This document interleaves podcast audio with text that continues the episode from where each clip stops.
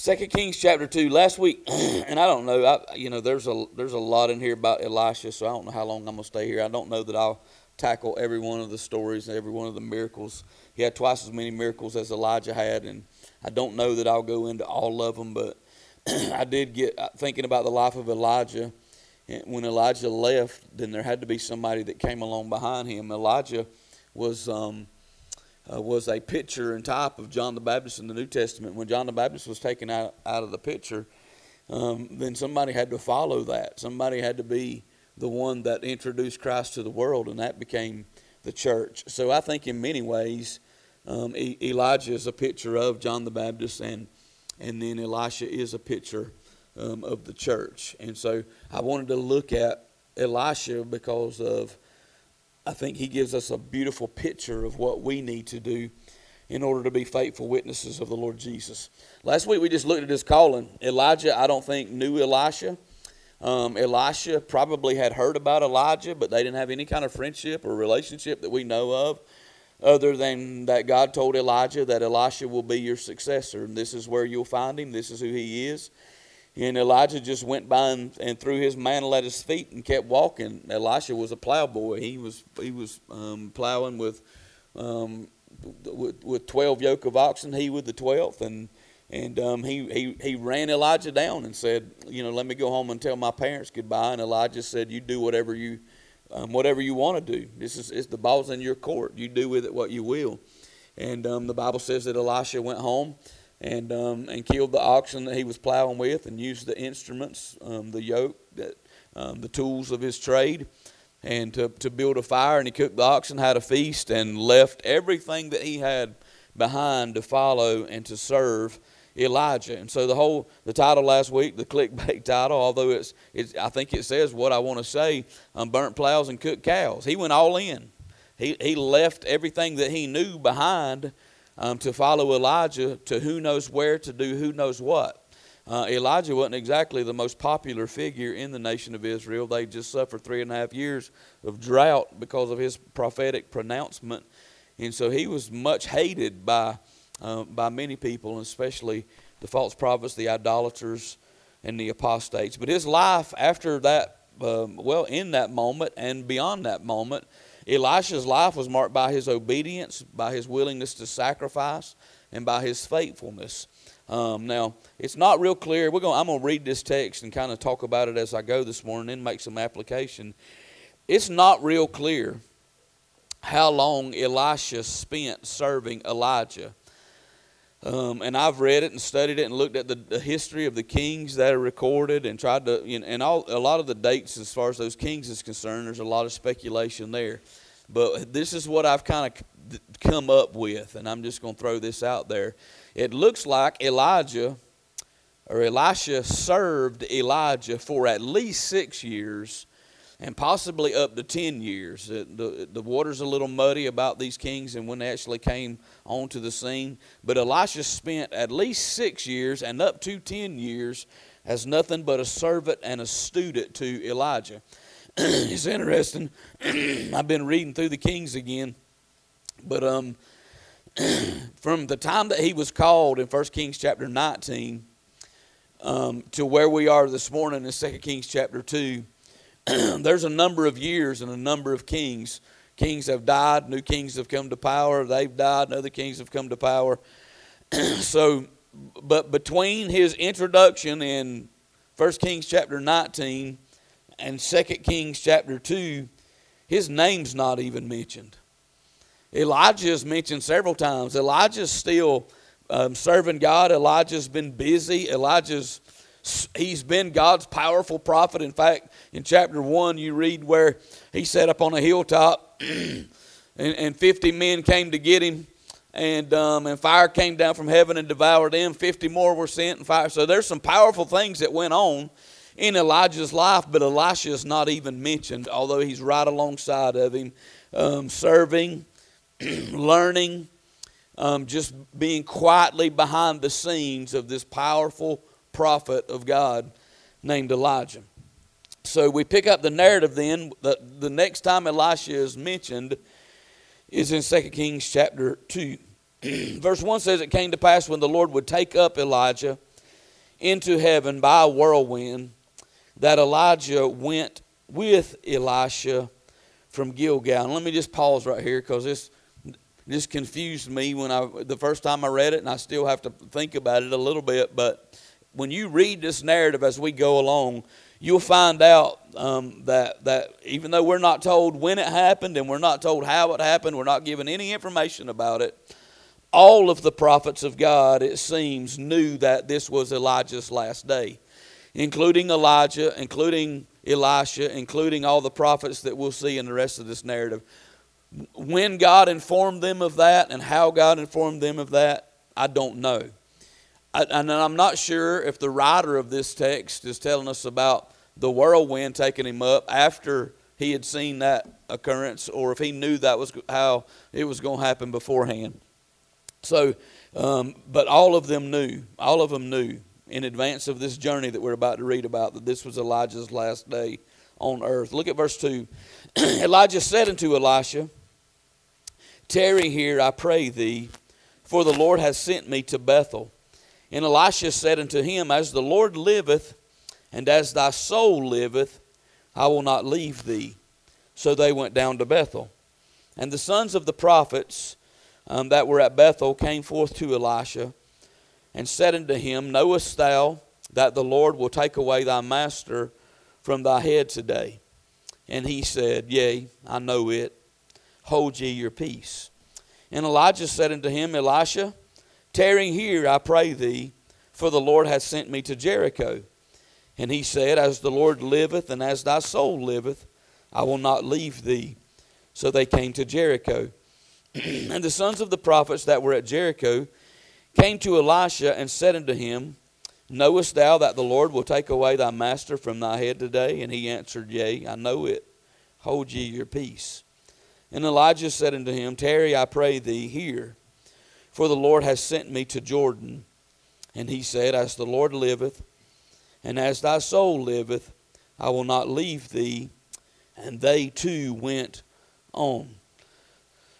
So they went from Gilgal to Bethel, and then from Bethel to Jericho, and then from Jericho to the Jordan River. And Elisha followed Eli, Elijah every step of the journey. Now, I, you can look at a map, probably it's probably around 30 miles, something uh, along those lines. Um, but Elisha followed Elijah every step of the way. At every junction, at every junction, Elijah said, You can stay here. In fact, he said, I pray you just stay here while I go on. At every junction, Elijah gave him liberty to stay. And at every junction, Elisha said, I'm not going to stay here.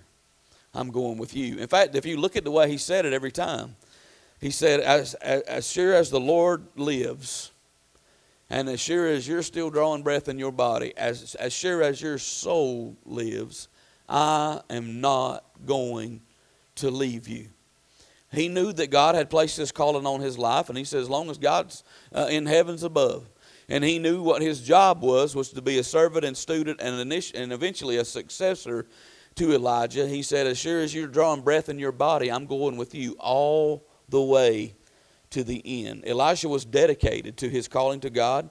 Elijah was dedicated to his um, tutelage, to his service, to his ministry underneath um, the headship, the authority of Elijah. At every junction, you see in the text, at every junction, the sons of the prophet, which was probably, and we'll see this later on in, Eli, in Elisha's story, sons of the prophets are probably um, people that are, that are students of the Word of God and learning how to go out and proclaim the Word of God.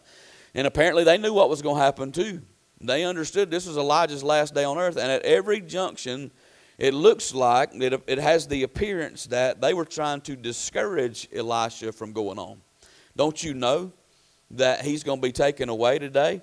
And, and, and, and maybe you don't want to be near what's going to happen. Maybe you don't want to be a part of what's going to happen. Don't you know that your master is going to be taken today?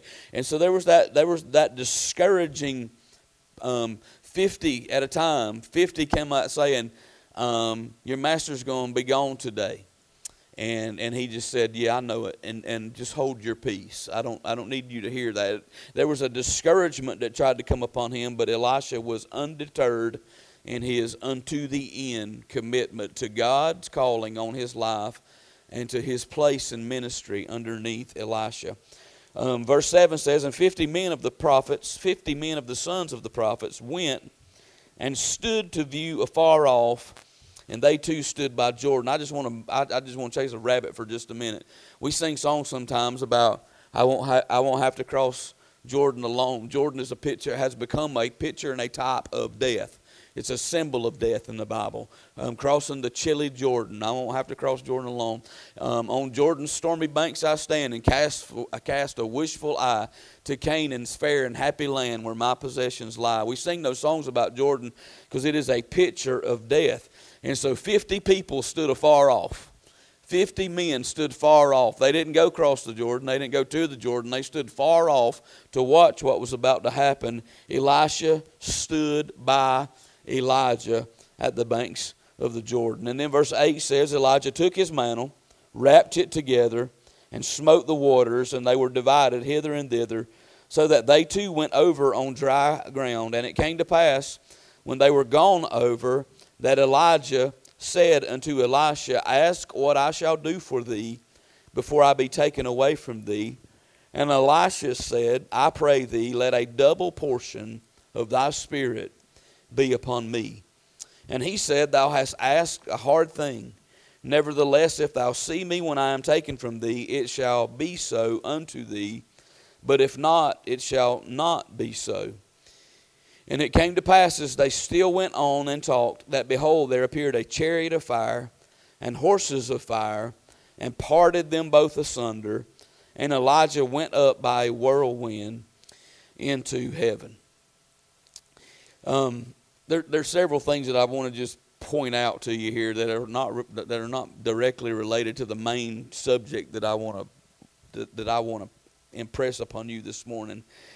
And and, um, and, and part of this whole Jordan River experience, the whole smiting of the Jordan um, with the mantle for the waters to part and for them to cross over, that happened in the Exodus um, before they went into Jericho to conquer um, Jericho and, and now it's happened again as Elijah the prophet um, smites that river and the waters uh, divide themselves. I, I see something in this, um, and, and maybe I'm making too much of it, um, but I think it's also true in how. Well, there's actually another subject there, and let me just hold on to that for a minute. Um, saints don't have to taste the sting of death. The, in fact, the Bible says in 1 Corinthians chapter uh, 15 that the sting of death is sin, and the strength of sin is the law. But thanks be to God who gives us the victory um, through the Lord Jesus Christ.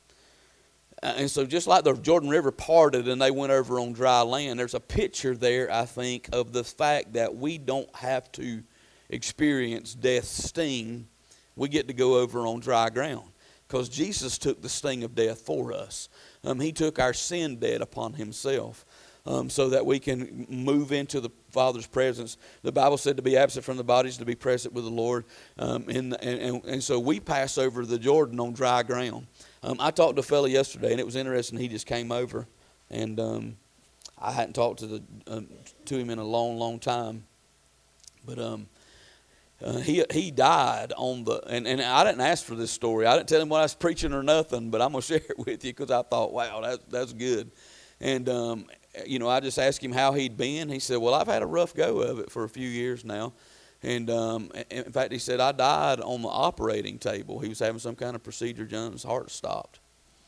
And um, he said, I can't tell you that I saw heaven um, but he said the, the room was full of light. And he said, I remember thinking, I have never felt this good before. And, um, and then he said, the next thing I knew, um, I heard a nurse's voice say, We've got a pulse. And he thought, No, don't, I, don't, I don't want to go back. Because he said the feeling that overwhelmed him was was as good as he had ever felt. And that's I think that's what it means when the sting of death has been taken from us. There may be suffering right up until that moment. Um, but when it's time for us to cross Jordan, we cross it on dry ground because Jesus took the sting of death for us. Now, the whole, the main subject of this whole sermon is this business of the double portion. Elisha asked for a, a double portion, and I think it's important for us to understand.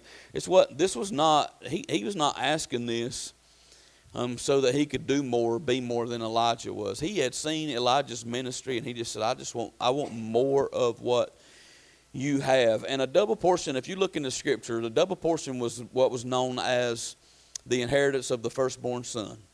And Elijah apparently didn't have any natural born sons, and Elisha had become a son in the faith to him. And so, what he asked for is, I just want the inheritance of the firstborn um, the firstborn in the family got twice the inheritance that the others got, and that was part of the the, the Jewish um, the Jewish tradition. And so what he asked for was just the first son's inheritance. I want a double portion of the Spirit that is upon you to fall upon me.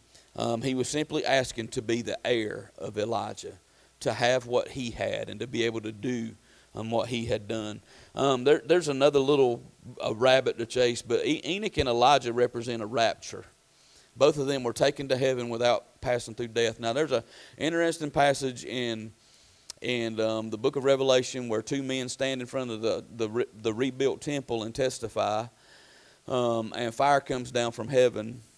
Um, actually, they're, they're, killed there, and um, fire's coming down from heaven devouring those around them first. But then the Antichrist has them killed and then they're resurrected and taken up to heaven again. I personally believe that those two men are Enoch and Elijah because I, I personally believe that all of us are going to have to experience that, that change. We're going to have to go through that, that transition from mortal to immortal. And so, um, I, but they represent a rapture, a separation, a catching away into the very presence of God. Those horses that came along, um, came along to divide Elisha and Elijah.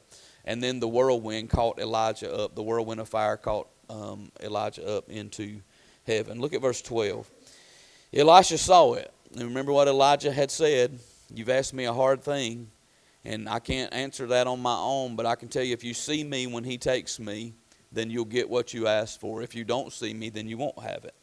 The Bible says Elisha saw it, and he cried, My father, my father the chariot of Israel and the horsemen thereof. And he saw him no more, and he tore hold of his own clothes and rent them in pieces, in two pieces. He took up also the mantle of Elijah that had fell from him, and went back and stood by the bank of Jordan.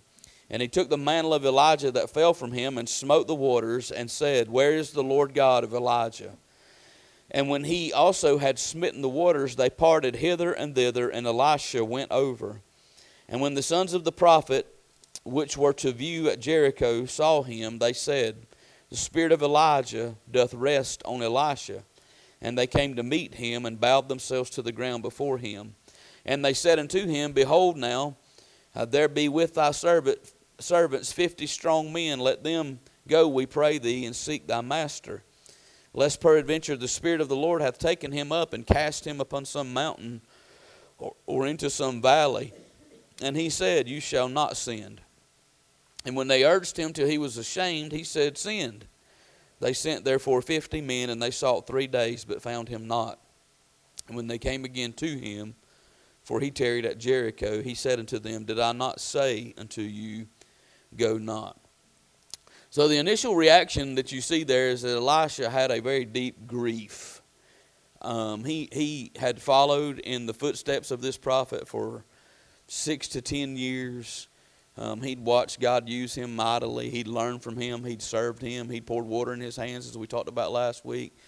Um, and, and he had become a father figure in his life. He had become a spiritual father to Elisha. So Elisha experienced a very deep grief right away. Um, tore his garments, which was a big deal back then. They didn't have closets full of clothes like we have, and to tear his garment into two pieces was just a, a, a, a symbol, a sign of the depth of his, of his grief. But at the same time, he still understood that he had a calling and a purpose on his life that came from God. And so he took up Elijah's mantle, that, that same thing that Elijah had thrown at his feet when he called him into the ministry.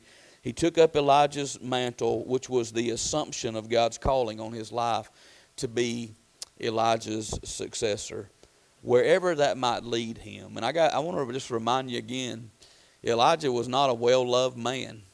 Um, he was respected in the sense that he had power with God and mighty things were done through him and feared in some ways. Um, but but but they the, much of Israel blamed Elijah for their troubles, even though the real trouble was their idolatry and apostasy. So when Elisha takes up that mantle, he knows that he's about to walk into the same fire that Elijah had walked through in his 25, 35 years of ministry. He didn't know where that was going to lead him, but when he took up that mantle, um, he was assuming the responsibility of being the successor of Elijah the prophet. Now, I want to get to the application of it, but there's some things that need to precede that. Um, this this whole story, this whole account mirrors the succession of ministry that happened from Moses to Joshua. Um, uh, Joshua was Moses' Elisha. He walked alongside of him. He supported him. He held his arms up. He did everything that he knew to do. And, and Moses was was was the leader of the nation of Israel. They all looked to him um, but there was a natural um, succession of ministry that went from Moses to Joshua and from one generation to another generation. Now, if, if, you, if we don't do that faithfully, if, if, if that had not happened with Moses and Joshua, they, they would have never conquered the promise. Listen, those, it, Israel was knuckleheads. And they proved that 40 years wandering around in the wilderness. They proved that over and over. Even when they had went into the promised land, they learned lessons the hard way. They needed strong, faithful leadership, and they found that in Joshua. They found that in Caleb. And th- those guys were faithful for 40 years of wilderness wanderings all the way into the conquest of Canaan. So, so, so if you don't do that faithfully, if you don't have a succession of ministry, if you don't hand off the baton the way that it needs to be handed off, then, then you run into a multi generational falling away and failure, like you see in the book of Judges.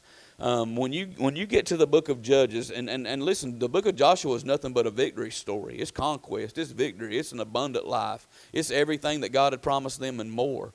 But then when you get to the book of Judges, you read this you, you read this um, little script there that says, But there arose a generation after Joshua and Caleb who knew not the Lord, um, or his mighty works, or his ways um, in the children of Israel. And so there was the, the baton was dropped. Maybe it was on Joshua, maybe it was on Caleb. But there arose a generation after Joshua and Caleb's generation um, that did not walk in the ways of God. They did not follow any leadership. And, and so you got nations that are left without leaders. You got, you got a nation that's left without godly leadership. I think that if I'm not mistaken, the book of Judges covers about 350 years of history.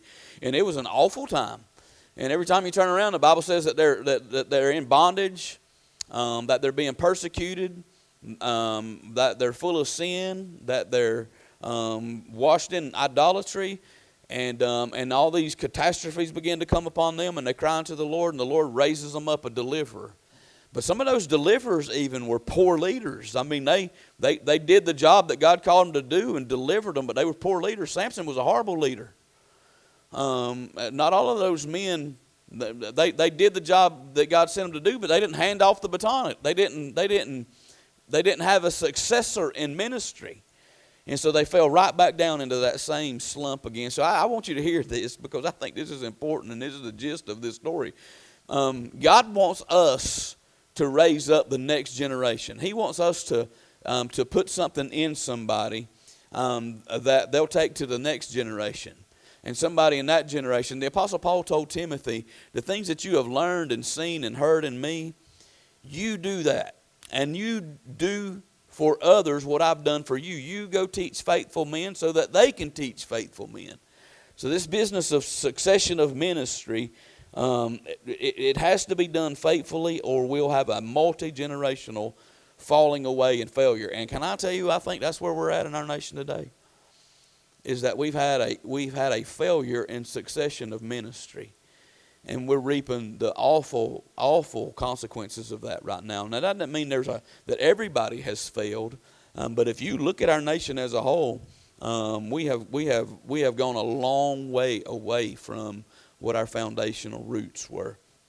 When Elisha asked for a double portion, he didn't know what that would mean. When he asked for a double portion, he did not know that God would use him to perform twice as many miracles and serve twice as long. Now, I've, I've, I've, again, this is one of those numbers that's a little bit fuzzy, but it looks like that Elijah served somewhere between 25 and 35 years. Elijah served between 25 and 35 years. Elisha served between 50 and 70 years. And did there are twice as many miracles ascribed to Elisha as there was. Now his miracles were not as were not as flashy, um, were not as maybe not as well known. There wasn't fire coming down from heaven um, and devouring sacrifices, but but twice as many miracles, twice as much time in ministry. When Elisha asked for that double portion, he didn't know what that would mean. Um, he simply wanted to carry on. He he wanted to leave the world a witness. He wanted to follow the example of his father in the faith.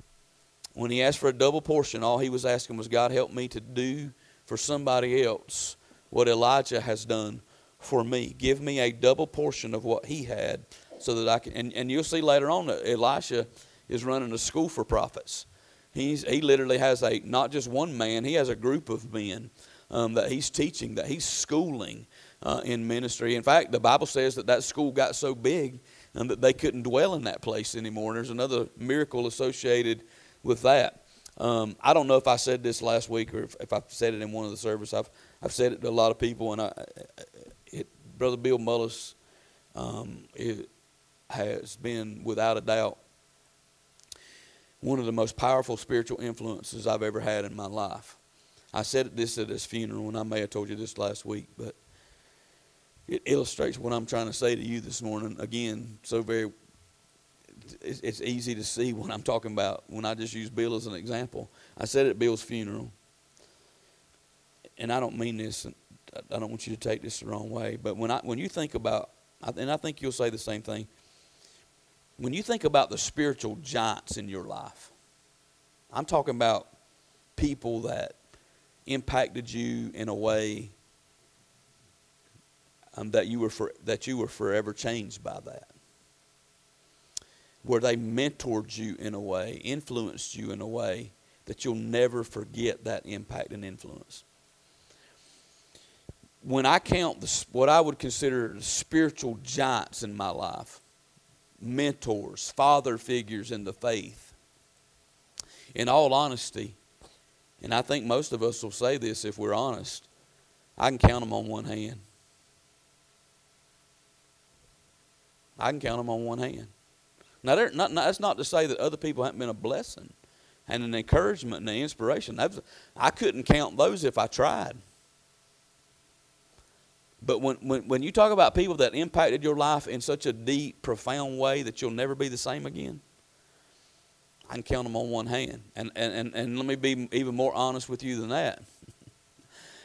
Um, I would tell you, number my, the, the primary the most impactful man, John of the faith, that I have ever known is my daddy. He's my hero. He taught me um, how to love God and be committed to God through whatever the enemy throws at you. He taught me how to how to love my wife the way Christ loves the church. Uh, he taught me how to raise my kids in the nurture and admonition of the Lord. He didn't just teach that with his words. He taught that with, with his example every day. So my daddy's number one on the list. Brother Bill's number two. And I'm and, and and the rest of the list is a little bit fuzzy to be honest with you. I could name a few more, but I won't. But I don't really know what place they hold. Um, I would just have to kind of lump them together and say that that they were more impactful than anybody else, you know, than, than others. But my daddy's one and Brother Bill is two. And that feels like, uh, in both accounts, that feels like super big shoes to fill. We had our first pastor's meeting without Brother Bill last Wednesday, and it just feels like there's this giant hole there. Um, that that that we all feel like Elisha felt. That we've we've, we've lost a father in the faith. We've lost a mentor. We've lost a pastor. Um, my daddy, my daddy's faithfulness. Um, I look at my life today and still wonder if I'm being as faithful as he has been. And will I stay the course for as long as he's stayed the course? But this is also what I know. My daddy's faithfulness is being perpetuated by all three of his kids.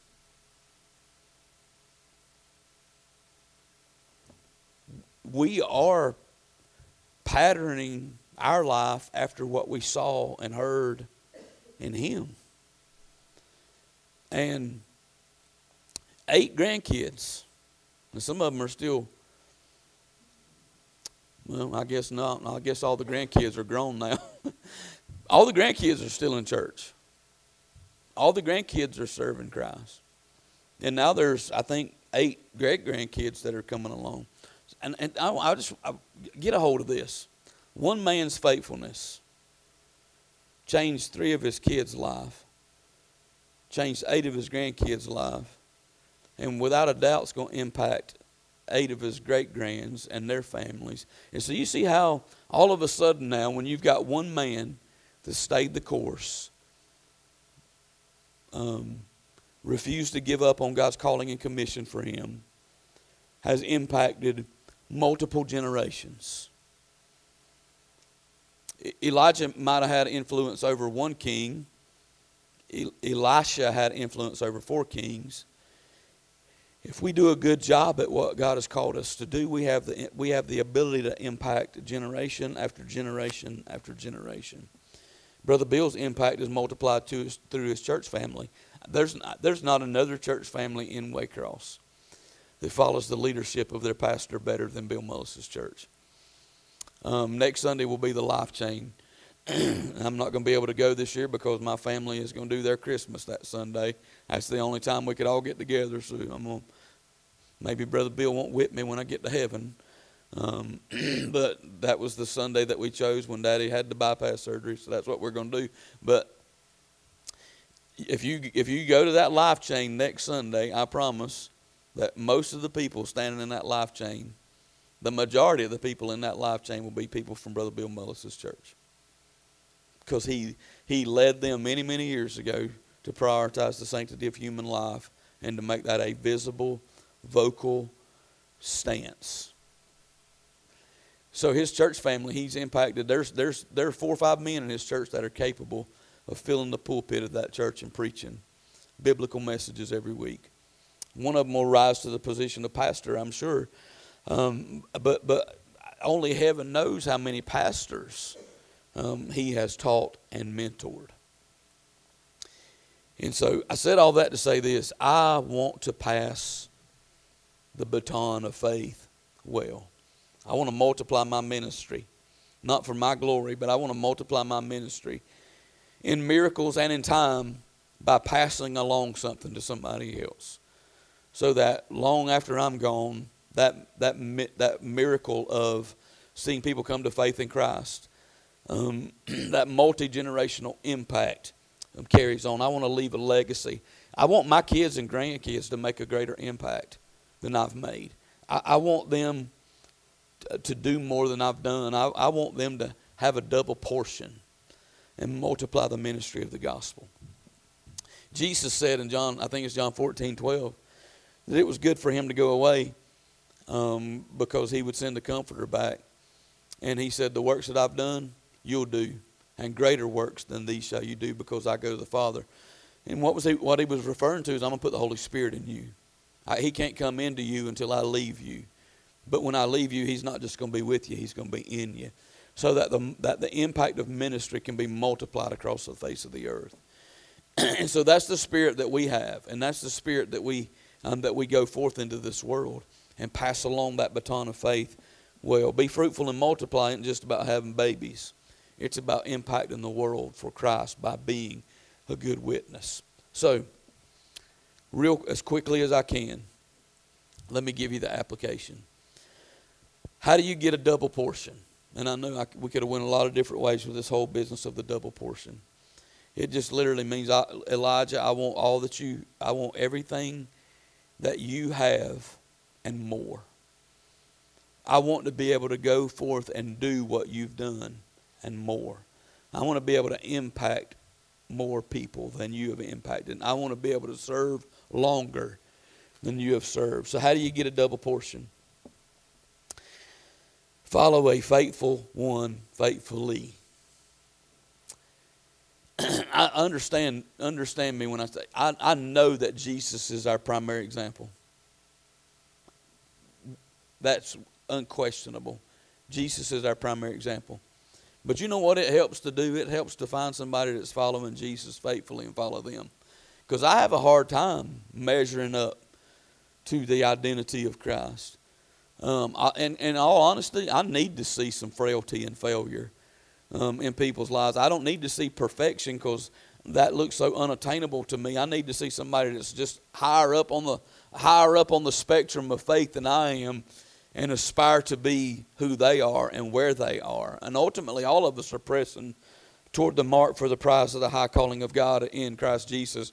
But Joshua found Moses and followed him. Elisha found Elijah and followed him. Timothy found Paul and followed him.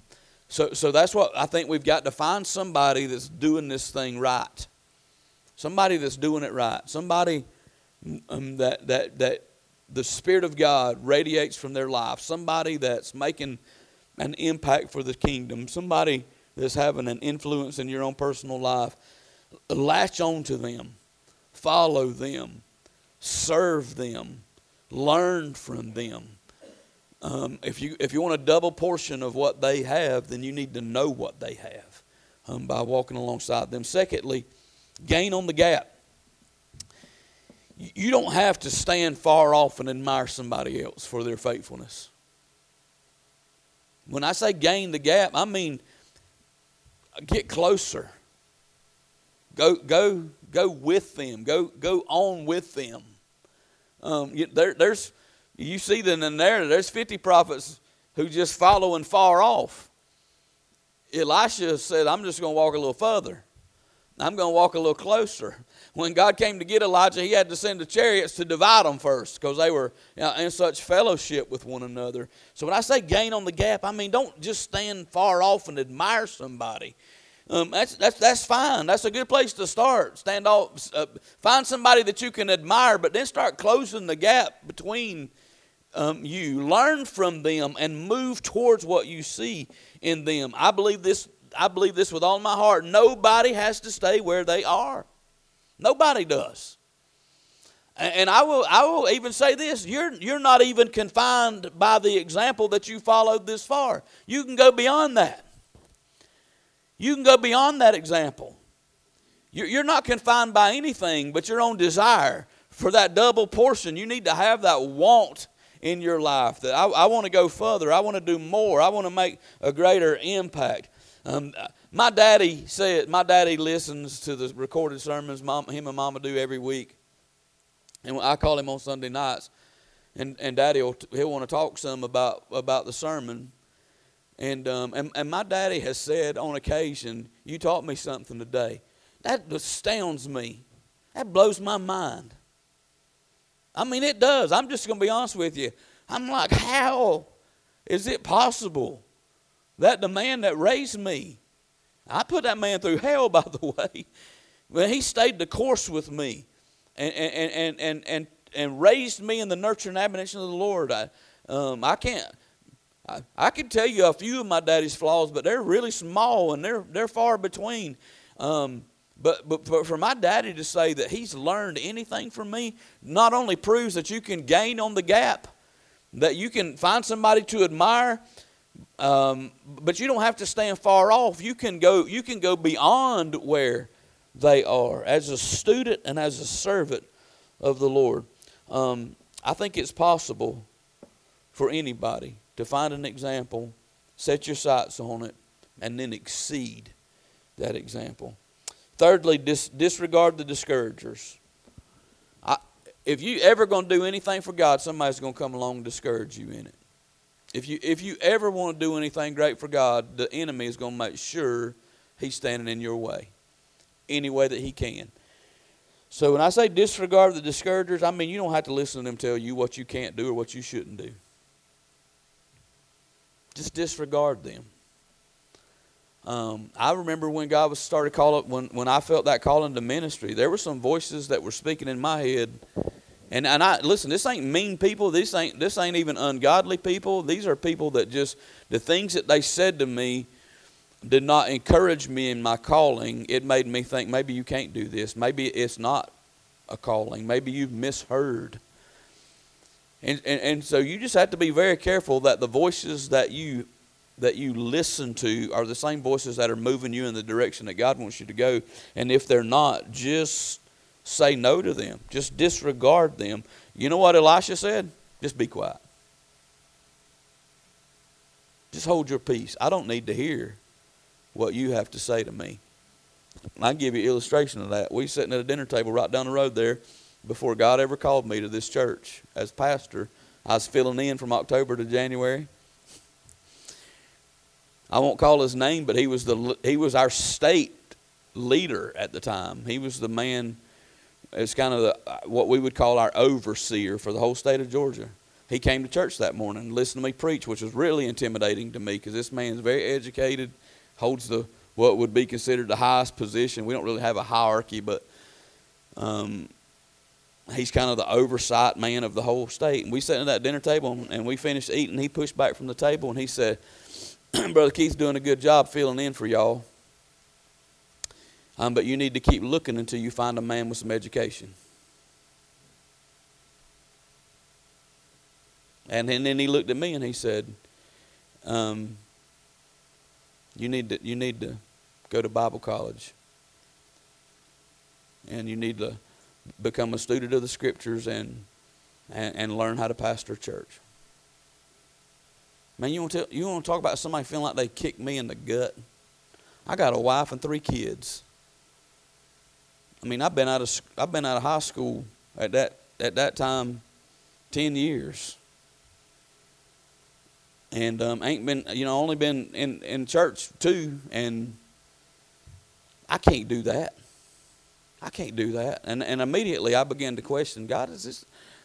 And you know I had to say, you know what? If God's called me to this, He'll equip me. And I've had Bible school. I was raised in Bible school. I was raised in the church. I was raised in the Word. And if the Holy Spirit lives in me and I knew that He did, He can teach me whatever I need to know. And by the way, that same man came, came to me at a state meeting about six, seven years ago. He's an old man now. But he said, I was wrong. He said, I thought Zion Hill was, was on its way out. I was wrong about the church and about you. Sometimes you just have to tell people, that, that say you can't or you shouldn't, I don't want to hear it. I know what God's calling me to. Determined to go on in spite of what they say. The journey to God's best might be a long, hard haul, but it's going to be worth it all in the end. Number four, ask ambitiously. Don't be shy about asking for anything that's going to make you a more effective witness.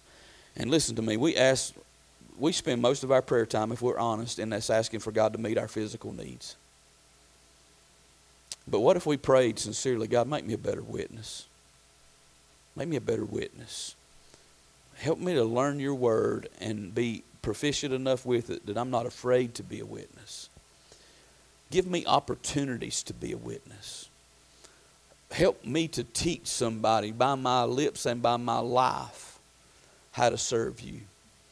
And, and, and asking ambitiously means you might even call some people by name and say, Lord, help me reach them. Help me reach that one for you. Help me to teach. Help me to, to, to, to lead. Help me to, to be a more effective witness. I want to read to you a prayer. I got one more point and I'm done. It's nine, but listen to this prayer the Apostle Paul prayed in Ephesians chapter 3.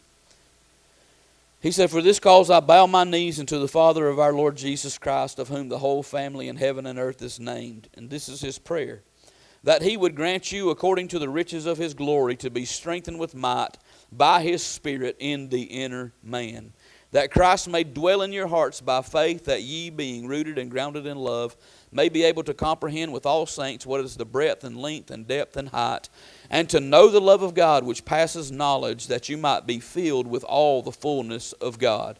Now unto him that is able to do exceedingly abundantly above all that we ask or think, according to the power that worketh in us, unto him be glory in the church by Christ Jesus throughout all ages, world without end. Amen. That's an ambitious prayer. That's Paul praying for the church at Ephesus and saying, God, I want you to give them everything they need. Fill them up with your spirit so that they can glorify your name on this earth. And I want to say to you this morning if Paul prayed that for Ephesus, then he prayed that for us. And we can pray that for us, and we should. And then the last point is, and, and you can say this, I, I know this sounds just masculine, but man the mantle. Man the mantle, or woman the mantle, if you want to, if you want to say it that way. Man the mantle, and all I mean by that is just pick up what God has put uh, in in in place for you to do. Just pick it up assume responsibility for it. And then you go with god's authority. If god's called you to it he's given you the authority. But but don't but don't go with that authority for your glory. Go with that authority for god's glory. And um, and he'll keep pouring his spirit upon you and using you in that regard and you'll be able to pass the baton off to uh, to someone and impact generations by multiply your ministry with the impact that you've made there's an old hymn that we used to sing, and I'm not going to try to sing it to you because my voice is not that great this morning anyway. It never is. But there's an old hymn we used to sing as I was preparing this message um, that came to mind. I've been singing it over in my head ever since then. And the first two verses just tell us the story about Elijah and Elisha. But the last verse brings the personal application into play. I'm just going to read you the last verse in the course. Lord, I always to thee pray just for strength from day to day. But I see there's so much to be done that I have to kneel anew and this favor ask of you a double portion. This fight must be won. Can you look around this world and see there's a lot to be done? There's a lot to be done. If every if every Christ follower I, I, you don't even have to say if everyone. If 50% of the born again, blood bought Christians in our nation would say, Lord, look at the shape this world's in. I want to do my part to be a witness. Give me a double portion. So we can win this nation back to you so we can turn the tide, so we can raise up a generation that knows you. And then the chorus just says, Give me, Lord, a double portion. Pour thy spirit on me. Through eyes of faith, thy wondrous works I can see. But I need thy helping hand in this troubled, sinful land. Give me, Lord, a double portion from thee. Elisha was living in a time just like we're living. And he knew that he needed a double portion to do what God called him to do. We need that double portion this morning. Kim, will you come as we stand? Lord, I thank you for your word. Thank you for the challenge of your word. Thank you for reminding us what it takes to receive a double portion of your spirit. God, I pray that everyone in this room this morning would hear your calling upon their life. And I don't believe for a minute that every person in this room is called to be a pastor, filling a pulpit or even a teacher in a Sunday school classroom. But we all have been called to be your witnesses. We've all been called to be your ambassadors. We've all been called to be prophets in some sense of the word. And that we are a representative of you before a lost and dying world. And we need a double portion of your spirit in order to do that. Um, to, to proclaim it with our lives and with our lips, we need a double portion of your spirit. So we ask you this morning to help us Help us do these things that are necessary for us to receive what Elisha received. Um, I pray that you would just have your will and your way in this invitation, and any and everything that's done, you deserve the glory for it. In Jesus' name. without